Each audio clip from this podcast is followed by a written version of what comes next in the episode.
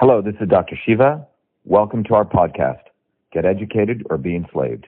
Episode 459, air date June 7th, 2019.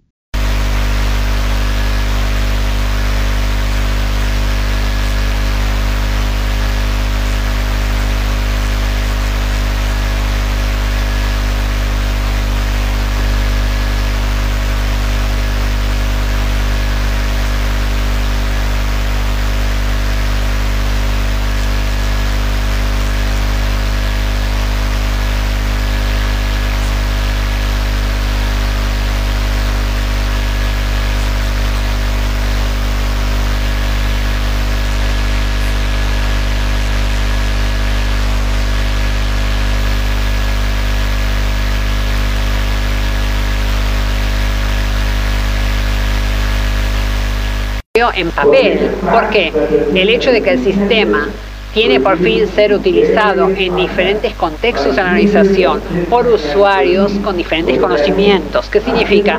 No solamente los científicos, sino también deben utilizarlo las secretarias, personas comunes y corrientes. Este hecho hace que sea casi imposible desarrollar un sistema que responda a las necesidades de todos los usuarios. Estos expertos, entre comillas, no pensaban que una secretaria iba a poder pasar de la máquina de escribir al teclado. ¿Entienden? Pensaban que no era posible porque tienen un ego muy grande. Esa es la verdad. Pero un joven de 14 años, yo veía a esas secretarias como clientes, aprendí de ellas. Ellas me enseñaron a mí y yo creé todo el sistema y lo llamé email. A veces los expertos no saben de qué hablan o piensan que son más inteligentes que los demás. Ahora, mientras se da este discurso, todos saben quién es Chomsky. Chomsky es un lingüista. Noam escribió un artículo en el que analizó todos los hechos y dijo, es obvio, un joven de 14 años inventó el email.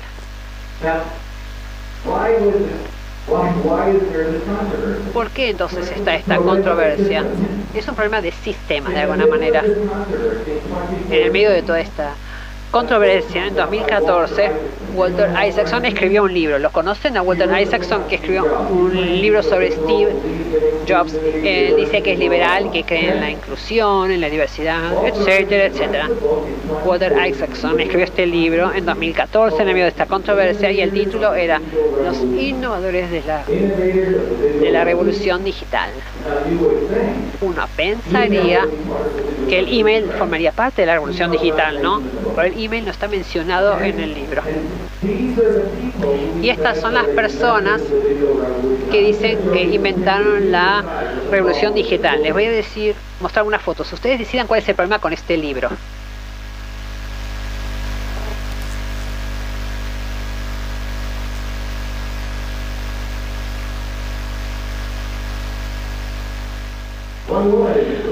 incluyeron una mujer, pero él termina el libro con hablando de este señor, un señor Bush, que en el 1940 fue el presidente del MIT, que había creado una empresa. Y el libro dice que todas las grandes innovaciones deben venir del complejo militar, industrial, académico. ¿Se entiende?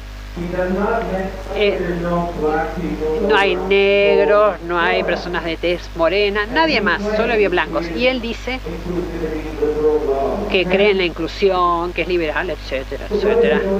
Entonces, ¿qué es el complejo militar industrial académico? El presidente Eisenhower, en su último discurso, habló sobre esto antes de retirarse o jubilarse. En 1961 dio un discurso interesante y dijo, las Fuerzas Armadas, el mundo académico y la industria iban a crear la corrupción. El senador Fulbright lo llamó el complejo militar industrial académico. Tenemos aquí Fuerzas Armadas, industria muy importante en este triángulo, y el MIT forma parte de esto. Cuando yo estaba en MIT, aparecimos en los titulares porque inventé muchas cosas, inventamos muchas cosas. Este es el triángulo, pero este color o este niño no pertenece a ese triángulo, ¿se entiende? No tiene que ver con la raza, solamente tiene que ver con el hecho de que esto se inventó en un pequeño pueblo, en una pequeña ciudad y lo había creado un joven de 14 años y no se inventó en el MIT, ni en Silicon Valley, ni dentro de las Fuerzas Armadas. Se dio en una facultad de medicina. ¿Ven? El lavado de cerebros que hubo. Suponemos que financiamos una guerra, damos fondos para matar a personas y así obtenemos innovación. Pero yo no estaba haciendo esto, yo estaba ayudando a las secretarias a pasar de la máquina de escribir al teclado, una aplicación para civiles, eso es el email. El email no vino de las Fuerzas Armadas, ni de ARPANET. Esa es la historia. Esta no es la única historia de este tipo. Hay una gran película que deberían ver, se llama Inside Job en inglés. No sé si la vieron, de 2009, el colapso financiero. Teníamos este profesor que escribió un trabajo de investigación muy interesante y el título era La estabilidad financiera en Islandia. Dos meses después la economía de Islandia colapsó. El gobierno de Islandia le había pagado, él nunca lo dijo. Era el director del Departamento de Economía de la Universidad de Columbia. Piénselo, creo que debería estar preso. Opino que debería estar preso. Durante 50 años los científicos y las grandes empresas farmacéuticas dijeron que fumar era bueno, era correcto. 50 años. Y este libro, El Holocausto Dorado, si puedan, léanlo, habla de cómo la gente negocia para crear historias. Y todos conocemos la historia de Galileo, sí. Lo que quiero decirles es que estamos viviendo en un momento muy interesante, que es muy importante tener innovación desde los ciudadanos, porque si permitimos que unas pocas personas decidan qué es la innovación, qué es la historia, es muy peligroso. ¿Se entiende? Eh, este niño de 14 años inventó el email, ese era mi mentor. Y la fuente de la innovación no, son, no es el complejo militar industrial académico. Yo estuve en el MIT durante 33 años, MIT hace un gran trabajo en innovación, pero yo creo que la innovación viene de los profesores, una buena educación pública, eso es lo que yo tuve, buenos profesores, un buen mentor y una buena familia. Ese es el triángulo de la innovación. ¿Quién inventó el televisor? Un joven de 14 años en Idaho. Le llevó muchísimos años hasta ser reconocido por ese invento para el televisor. Pues es un lugar como Tucumán, Argentina. Ustedes no tienen que seguir los modelos antiguos. Hay muchas personas inteligentes aquí en esta sala. Hay mucha innovación en nuestro ADN. Este es el triángulo de innovación, en mi opinión. ¿Tenemos más tiempo? ¿Cómo vamos de tiempo? Quería mostrarles esto porque yo empecé a trabajar en la Facultad de Medicina para hacer investigación en medicina. El email fue un distractor, ¿se entiende? Pero en 2003, ahora quiero hablar de lo que estoy haciendo ahora. En 2003 volví al MIT para un doctorado y había un nuevo sistema llamado biología de sistemas. Esta curva en 1993 es donde se empezó a crear, se empezó a desarrollar el proyecto del genoma humano. Sabemos que un gusano tenía 20 y pico genes. Cuando empezamos con el proyecto del genoma pensamos que teníamos 100.000 genes o más. Cuando el proyecto de genoma terminó, ¿cuántos genes teníamos? 20.000 genes. Un ser humano tiene la misma cantidad de genes que un gusano, una lombriz. Pero los biólogos no son ingenieros de sistemas. Los biólogos pensaron, bueno, un gusano tiene 20.000 genes, un ser humano debe tener más genes, más partes, más complejidad. Pero si ustedes saben o conocen los sistemas, ellos saben que la parte, el número de partes no implica mayor complejidad, son las interconexiones lo que marcan la complejidad. Entonces, este fue un gran fracaso de la biología, pero surgió algo nuevo llamada biología de sistemas. La biología de sistemas dice que si queremos entender al ser humano, no se trata de ver solo los genes, tenemos que integrar proteínas, células, hay que poder integrar todo. Y en 2003, cuando yo volví al MIT, mi mentora me dijo que también iba a trabajar conmigo. Y estaba pasando algo interesante. La Fundación Nacional de Ciencias presentó un gran desafío, llegar a Luna, llegar a Marte, que Ayla después va a hablar sobre la NASA. Este desafío era desarrollar un modelo matemático para las células humanas. Piensen en las células como un reactor de todas reacciones químicas. Podrían desarrollar un modelo matemático que le explique y en el esta es una reacción química A reacciona con B, llega C a D. En 2003, estas pequeñas vías se transformaron en modelos matemáticos. Se tomaban pequeñas vías y se llamaban modelos y programas. Pero se pensaba que esto tan complejo era imposible. En el MIT se empezaba a pensar que podíamos llegar a 50 ecuaciones y ahí paraban.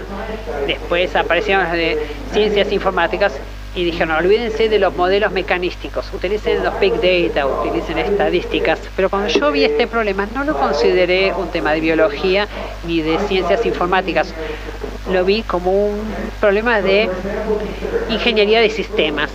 Podemos pensar que todos ustedes están en investigación en cáncer, por ejemplo aquí, cada uno de ustedes tenga equipos de investigación, cada uno de ustedes hace investigación en cáncer, publican trabajos. Y ustedes son ingenieros del conocimiento, así que si queremos hacer un modelo de todo lo que hay con respecto al cáncer, cada uno de ustedes está haciendo un aporte a través de una vía. Así que yo creí una tecnología para modelar esas vías en forma individual y esta tecnología automáticamente conectaba todas estas vías. Podemos trabajar con pequeños pathways y vías y trabajar con sistemas distribuidos, ¿se entiende? Pequeños sistemas distribuidos. Y esto lo llamé CytoSolve. Si el email es la versión electrónica del sistema de correo interoficina, la oficina digital, CyberSolve es una versión de la célula digital. Se puede modelar vías complejas. Publicamos muchos trabajos. En 2003 a 2007 estuve trabajando en mi doctorado, escribí el código para esto. Después publicamos muchos trabajos y vimos que este era un problema en la medicina moderna. Si uno va al médico hoy en día, no nos tratan como un sistema, nos tratan como un conjunto de partes. Si tenemos un dolor de cabeza, dicen, bueno, va a llevar al neurólogo, o al endocrinólogo, o al psiquiatra, o al psicólogo. Quizás vean cinco especialistas diferentes y recibirán 10 medicaciones diferentes. Este es el problema porque no están utilizando el abordaje de sistemas. Los costos de la salud están subiendo porque el cuidado de la salud es cada vez más caro. La atención médica es cada vez más cara. Aquí estamos hablando de 2006. Todos los años los Estados Unidos invierten cada vez más en investigación y desarrollo para encontrar nuevas medicaciones, nuevos agentes. Pero los resultados son, bueno, cada vez menos nuevos agentes. No es un buen modelo de inversiones. ¿Estamos de acuerdo? ¿Por qué? Porque el sistema que permite identificar nuevos agentes, nuevas drogas, es muy costoso. Porque empiezan con un nuevo compuesto, alguien identifica un nuevo compuesto, por ejemplo, hacen investigación in vitro en un tubo de ensayo, después matan a ciertos animales, pobrecitos, esto lleva seis años. Después presentan un permiso ante la FDA para hacer ensayos en seres humanos. Esto lleva una inversión de 5 mil millones de dólares. La duración de una patente en los Estados Unidos es 20 años, así que si le lleva 7 años desarrollar una droga, solo les queda 7 años para venderla bajo protección de patente, queda muy poco tiempo. Entonces dijimos, bueno, CytoSolve es nueva empresa. El slogan es las grandes empresas farmacéuticas no son la cura, nosotros somos la cura. Y decíamos que podemos utilizar nuevas tecnologías para hacer un data mining y desarrollar sistemas en base a mecanismos moleculares para probar con compuestos, grupos de compuestos. Así es como se desarrollan aviones. No le damos directamente el avión al piloto, usamos primero un modelo una, en una computadora. Cytosol, que estuvo creciendo muchísimo. Si alguien quiere hacer una pasantía allí, avísenme. Esta es mi nueva empresa. Y estamos trabajando con todas las enfermedades importantes de manera diferente. Medicina digital. Les voy a dar un ejemplo. ¿Vamos bien o están aburridos? Les voy a dar un ejemplo. ¿Quiénes de ustedes hacen actividad física? Cuando hacen actividad física, corren, la sangre fluye por las arterias. Cuando la sangre fluye, cuando hay arginina, se crea o se libera óxido nítrico, que es muy saludable. El óxido nítrico es una molécula buena, positiva. Entonces, una de las personas en mi laboratorio en el MIT había creado un experimento, tenía un tubo donde podía mandar la sangre y medir el óxido nítrico. Pero si queremos entender qué pasa, si se fijan en la célula, el endotelio, está el endotelio, agrandado. Fíjense que hay una especie de árbol de Navidad, es una estructura de árbol de Navidad.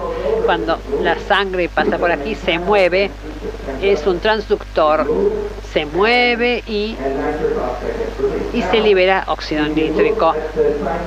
Si se fijan en los trabajos publicados en la literatura, verán las diferentes vías cada uno, diferentes científicos trabajaron con diferentes partes de este rompecabezas. Con Cytosol pudimos conectar las partes, mantenerlas separadas y pudimos calcular en forma matemática la respuesta. Esta es la predicción de liberación de óxido nítrico, pero esto no es un modelo estadístico.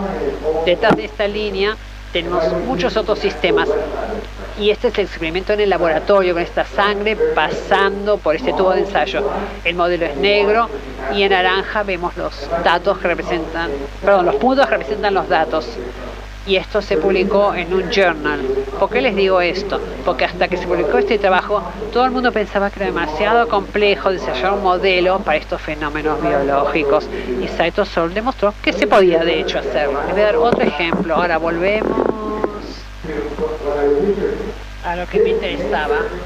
Todos conocen el journal Nature. Nature es una publicación muy respetada. Este trabajo se publicó en 2014 decía, si van a resolver el tema del cáncer, no pueden utilizar solamente una droga, sino utilizar varias drogas, como hacía mi abuelo, utilizaba diferentes hierbas. Pero para hacer combinaciones de drogas o agentes hay que poder utilizar una computadora, es muy complejo. De lo contrario vamos a estar matando millones de animales para probar todas las combinaciones. Y en este trabajo, mi tesis fue la única mencionada. Yo no les pagué a esta persona, no hay corrupción, esto fue una, publicación totalmente independiente. Cuando se publicó este trabajo, en dos semanas logramos juntar un millón de dólares para nuestra empresa y dijimos, quizás en un año podríamos utilizar nuestra tecnología para identificar un tratamiento combinado para el cáncer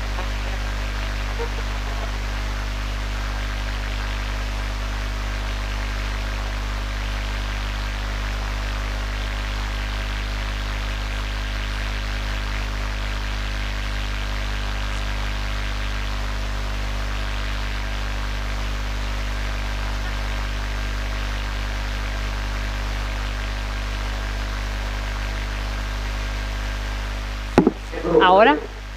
No. Sí. Parece que cuando. Espera, me parece que es cuando sin querer toco. ¿Ahora me escuchan?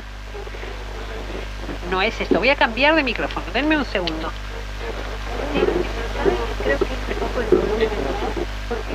Espera, voy a cambiar.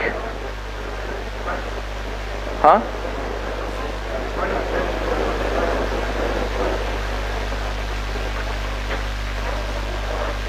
Oh, okay. Okay, she's going to switch mics. Okay. Bueno, cambio de micrófono, a ver si acá funciona. ¿Me escuchan? ¿No? ¿Me escuchan? Ay, momentito. A ver. ¿Ahora me escuchan? ¿No? ¿Sí? ¿Más o menos? A ver, espera. ¿Qué dicen que más o menos? A ver, ¿me escuchan? ¿Sí? Bueno. Cualquier cosa vuelven a.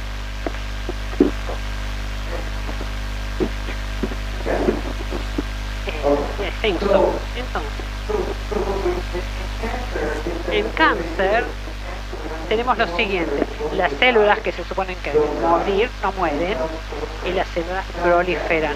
La muerte celular se llama apoptosis, lo otro es lo contrario de la proliferación. Hicimos un modelo de todas las vías moleculares de la apoptosis, de la proliferación celular y después analizamos muchas combinaciones diferentes en la computadora, millones de combinaciones. Identificamos 70 que servían 7 que eran óptimas y encontramos una que funcionaba dentro de la computadora por lo menos.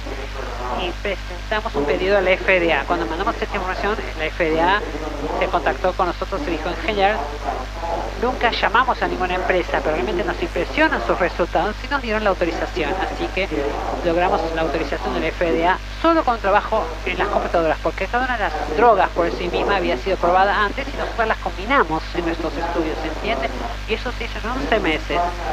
Y después lo presentamos como una nueva empresa con MD Anderson, que es el centro más importante de cáncer del mundo.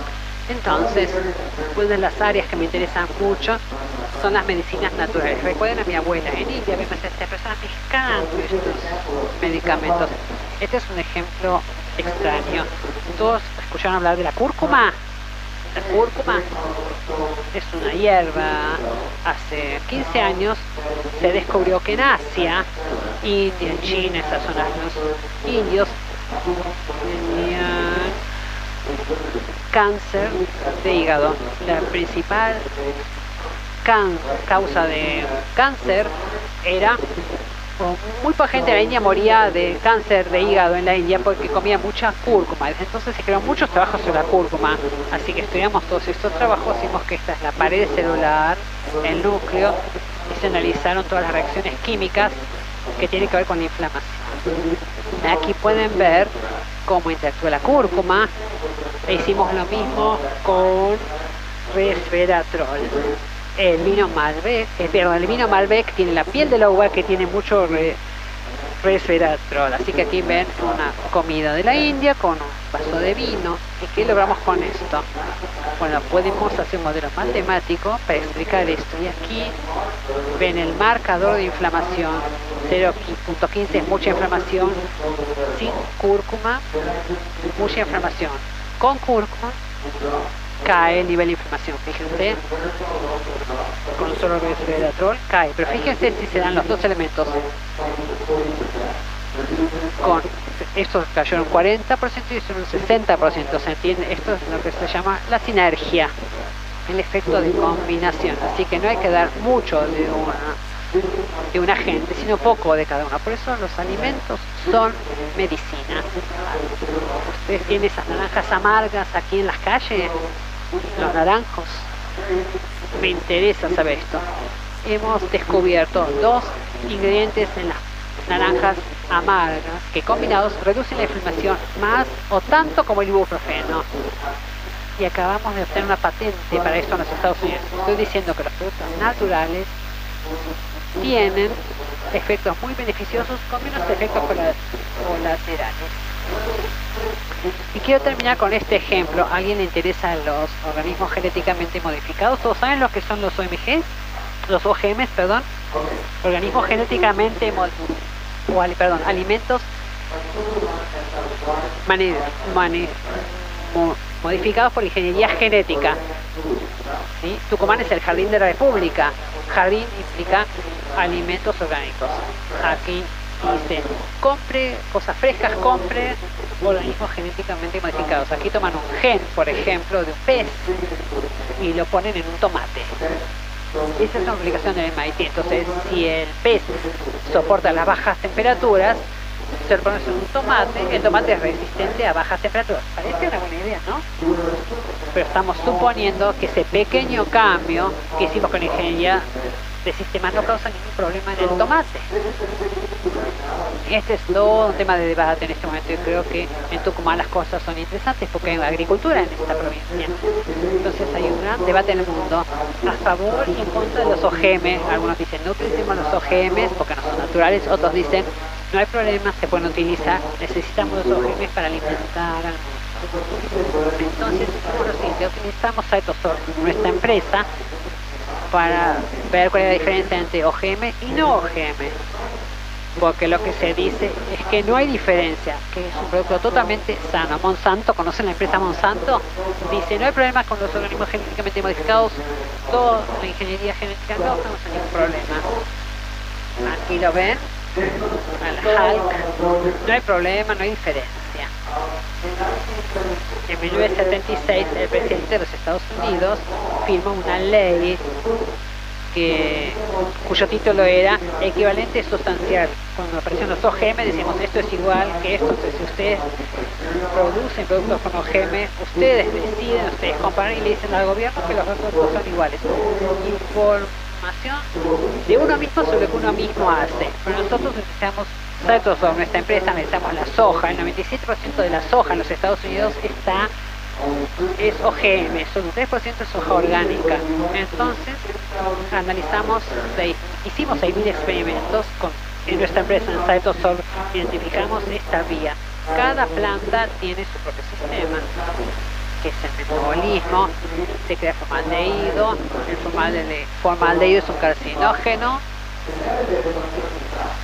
Fíjense lo que encontramos. Encontramos que en productos no OGM se crea el formaldehído y se agota, desaparece la planta, pero en los productos OGM, especialmente en las hojas, se va acumulando.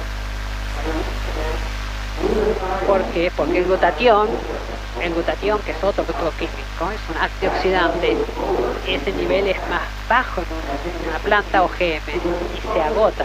Cuando publicamos este trabajo, muchas de las personas de Monsanto estaban muy molestas, pero tuvimos mucha suerte porque en Londres se publicó un trabajo, en Inglaterra se publicó un trabajo que decía esto, esto es in vivo, es una planta, in silico es el modelo informático orgánico, nosotros hicimos una predicción de 9.9, 9.70 y pico. Esto es OGM, fíjense, mucho menos de glutatión.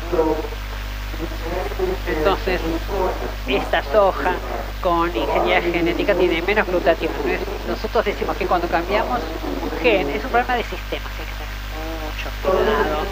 Voy a terminar con esto. ¿Se acuerdan que empecé hablando sobre estos dos sistemas? Este es un sistema de medicina occidental. Este es el sistema de mi abuela. El tema es cómo están relacionados ambos. Como tenemos muchos ingenieros de sistemas aquí, pregunto esto. Recuerden que volví a la India con una beca Fulbright. Esto fue en el 2007 y esto se publicó en, apareció en la publicación del MIT. El MIT no sabía porque yo quería volver a la India. Entonces vimos lo que yo había descubierto es que el sistema de la medicina india de mi abuela no era un sistema de medicina, era un sistema de ingeniería. Les voy a mostrar por qué digo esto. Estos son sistemas, ¿sí? Este es un sistema, el motor de un cohete, esto es un sistema, una ciudad, esto es otro sistema, estos son todos pero todos los sistemas del mundo tienen entrada, salida, transporte, energía y conversión, conversión y almacenamiento. Esto se aprende cuando, se aprende cuando estudian la teoría de sistemas. Y los sistemas inteligentes tienen objetivos. Algunos estudia sistemas de control aquí, tenemos un objetivo. Los sistemas inteligentes hacen feedback entre un sensor, un controlador que afecta la entrada. ¿Cómo pasa con los termostatos? Esto controla esto otro. Todo el mundo sabe esto, ¿sí? Sistemas de control. Pero ahora que el sistema de la India tiene karma y karma fa. Karma no es un término religioso. Karma significa acción. Fal es el resultado de la acción. Bata es movimiento, de movimiento de energía. Pita es conversión de energía y almacenamiento. Entonces, cuando mi abuela mira el cuerpo de Fabián, diría que tiene mucho bata, mucha pita, es decir, que se mueve rápido, tiene una buena digestión.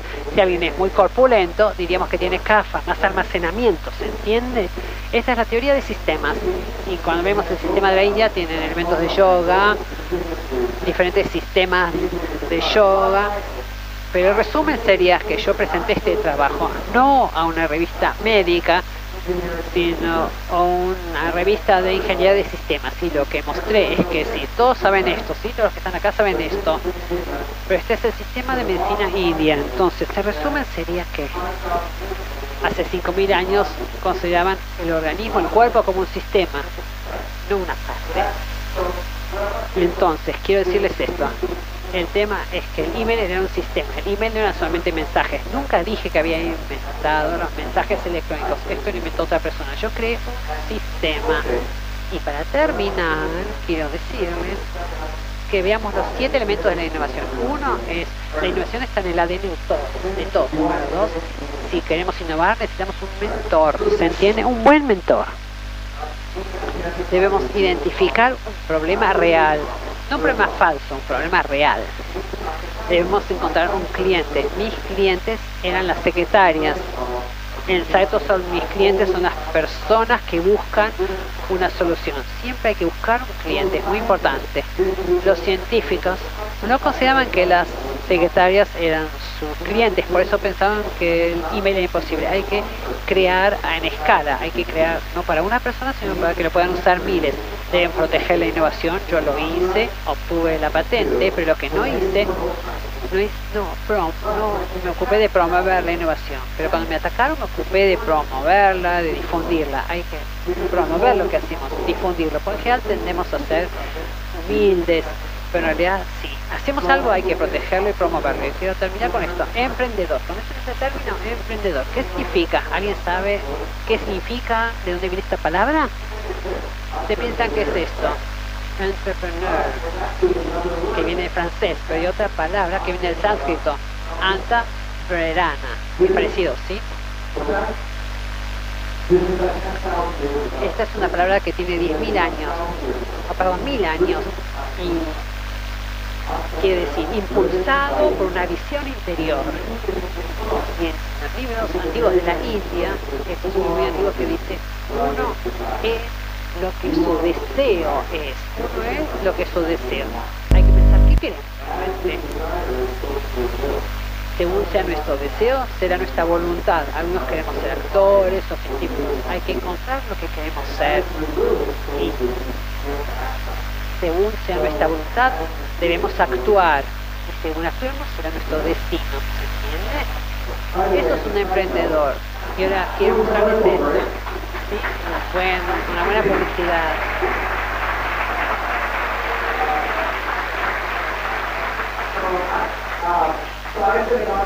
Yo he sido emprendedor de otras maneras. Hace poco participé de una película en iTunes. Este es Pierre Bronte que produjo una película, yo el científico que habla sobre la destrucción que está teniendo lugar en una isla con estas pruebas que hicieron allí. Y yo soy el científico, este premio ganó, esta película ganó muchos premios y se los digo porque siempre hay que hacer nuevas cosas, ¿sí? Probablemente hacer nuevas cosas. Las cosas nuevas que estoy haciendo es presentándome como candidato a senador en los Estados Unidos. Muchas gracias.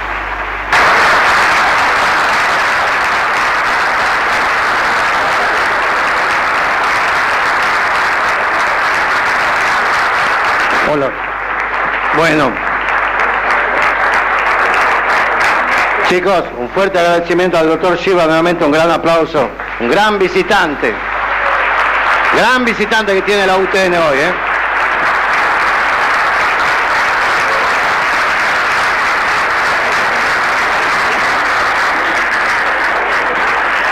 Preguntas. time for some questions?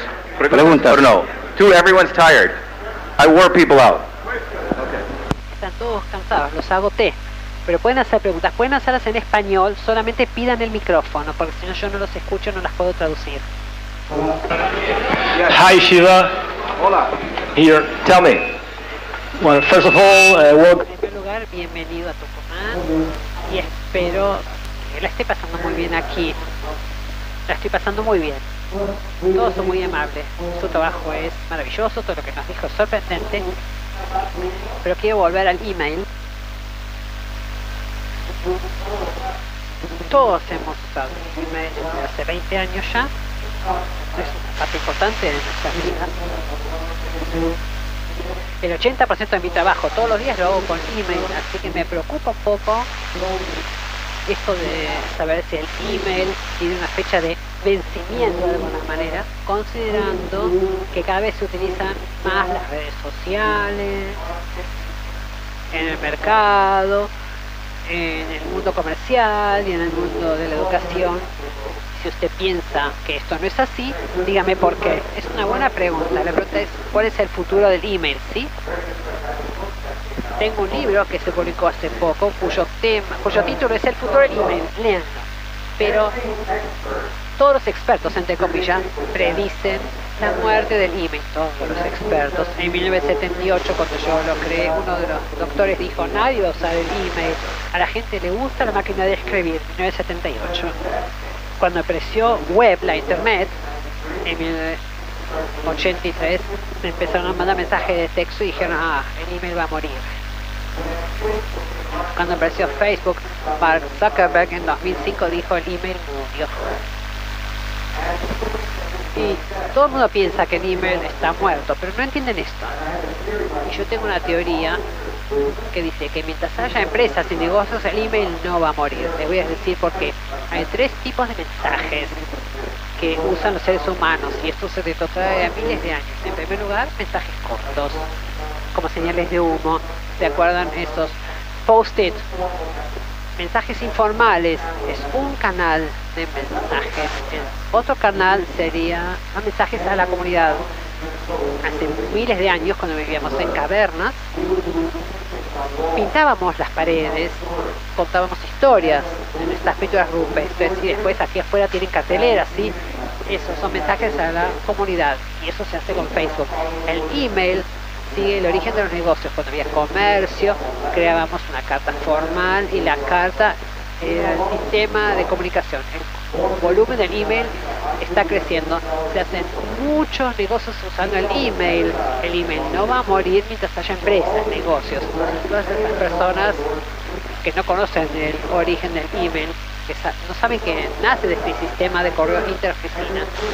Todos ustedes mandan mensajes de texto, pero cuando hablamos de hacer negocios, hay contratos, el email es un elemento legal que se utiliza en el mundo de los negocios, se puede despedir a alguien por un email.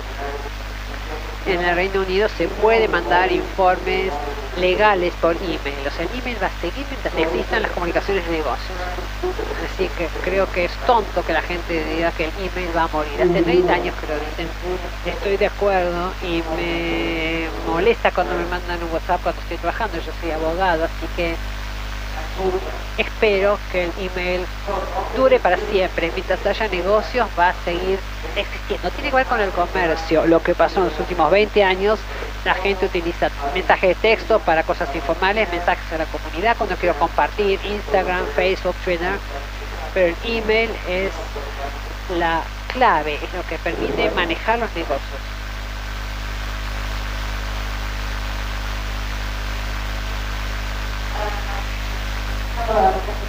Tengo una pregunta técnica.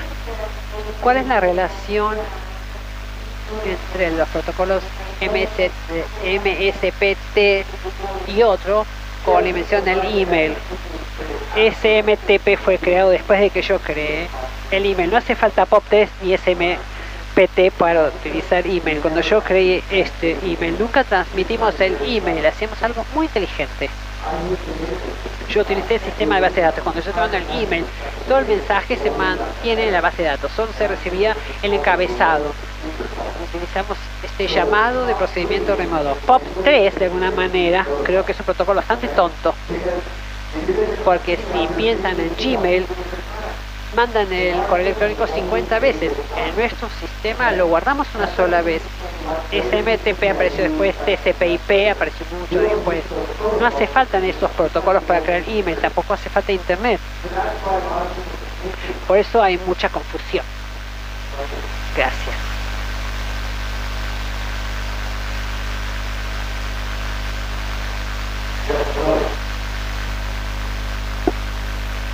No estamos en el micrófono y no escucho. No puedo traducir la pregunta. No, but I can... Micrófono de la persona porque yo no puedo traducir la pregunta, no la escucho. Felicitaciones por esta maravillosa conferencia.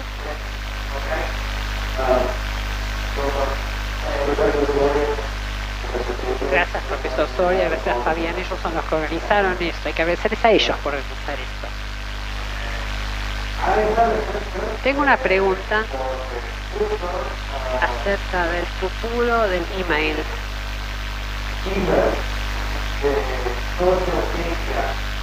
En la era de redes sociales,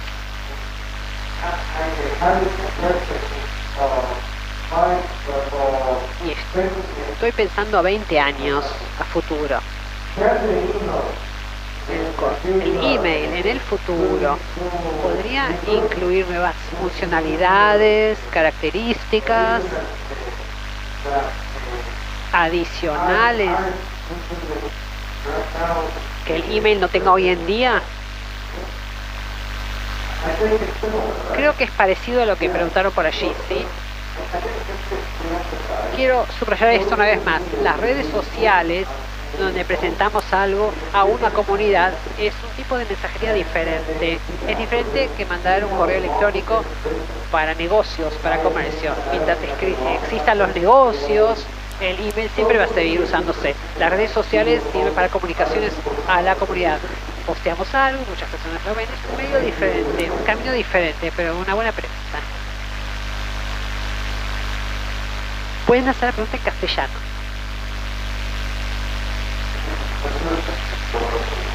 Muchas gracias, profesor, por estar aquí.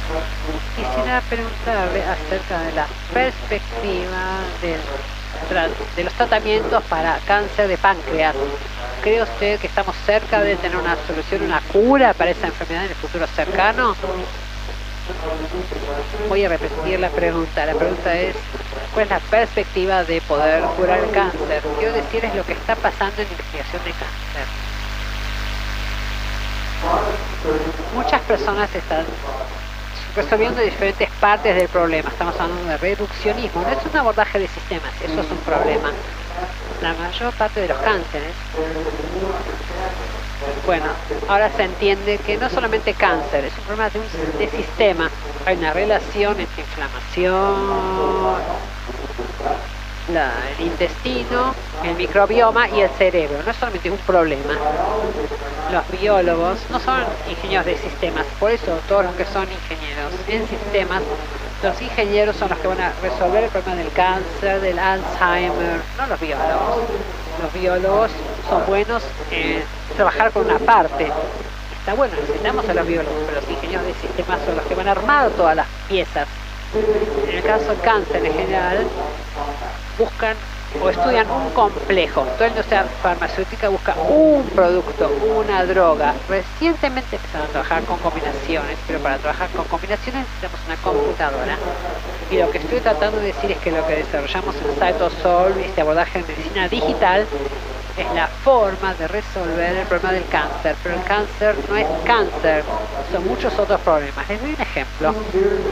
Hace dos años, y creo que esto apareció en los diarios, una persona tenía cáncer en estadio 4, es decir, los médicos dijeron le quedan 30 días de vida.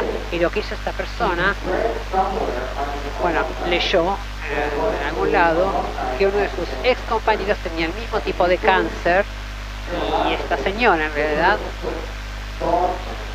tomó medicación para perros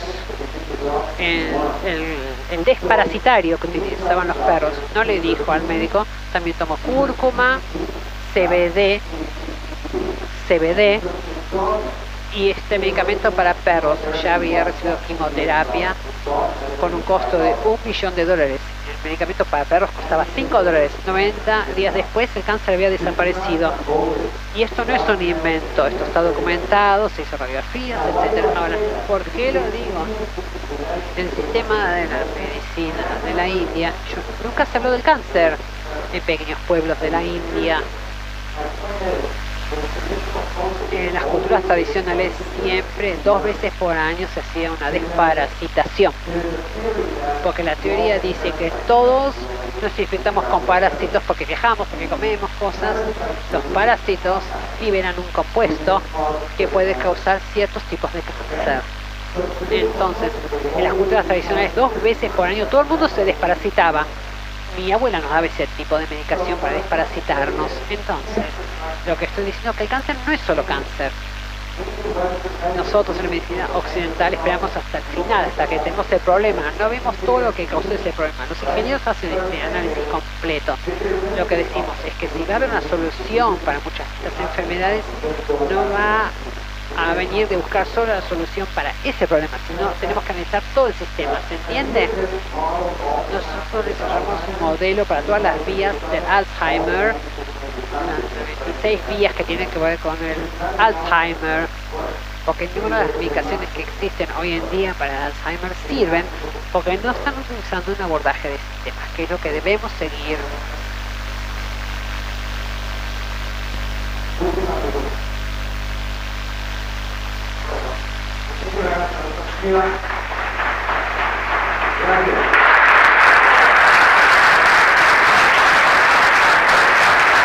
Any questions? She has a question right here. Oh. Bueno, Okay, ultim, ul- oh, ahí- ahí. here you go. Oh.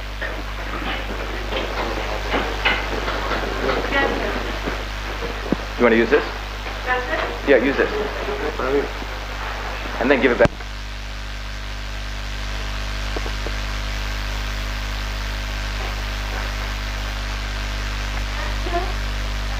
El cáncer es una enfermedad del alma. ¿Es el cáncer una enfermedad del alma? Es una pregunta. Ah, no, esa no era la pregunta, esa era una afirmación. Hay otros tratamientos, hay otras enfermedades donde hay que considerar el cuerpo y el alma. Entonces la pregunta sería, a ver si la entendí, es una buena forma de terminar esta reunión porque todos vamos a quedarnos pensando. Ella está diciendo si está diciendo si el cáncer es una enfermedad, preguntando si el cáncer es una enfermedad del alma. Depende de cómo definamos alma, ¿sí? Depende de cómo definimos el espíritu. Muchas personas tienen definiciones diferentes de espíritu. En el sistema de medicina la India se cree que el cuerpo tiene varias capas y podemos sanar, sanar cosas utilizando vibración. Entonces, cada vez hay más información y más cosas que se están explorando utilizando tratamientos de vibración, luz, sonido, etcétera. Es un área de medicina que está surgiendo. En los sistemas de medicina antiguos se utilizan estos tratamientos. En la medicina china, por ejemplo, tienen lo que se llaman los meridianos. En la acupuntura se utilizan.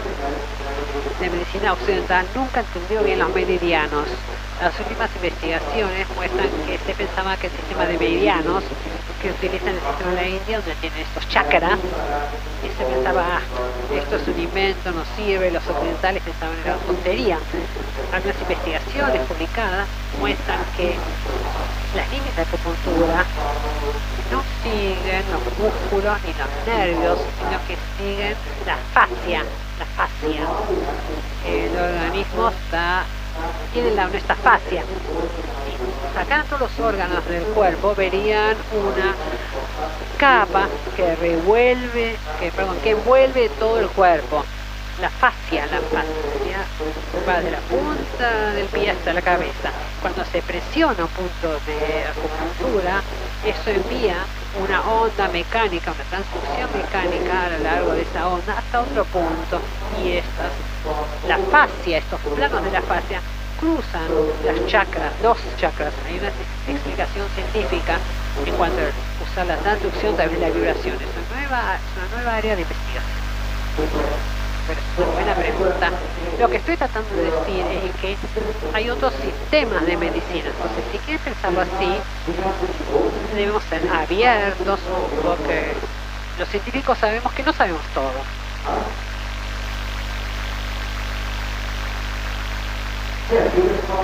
Sí, podemos llamarlo energía espiritual, pero yo creo que todo es científico en última instancia, ¿sí?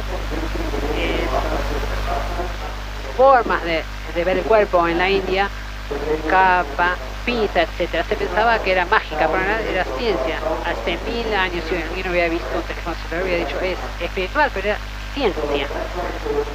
Por eso, para terminar, diría como dijo el profesor Soria, el gobernador, la educación es la forma de avanzar, de salir de la ignorancia. Y alguien muy importante dijo que la ignorancia es la causa de todos los sufrimientos, así que eduquémonos. Gracias.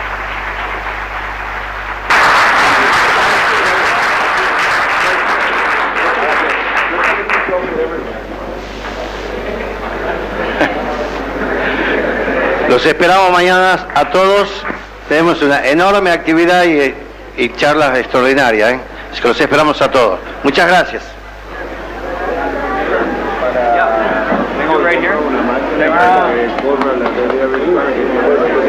Too long? Okay, thank you.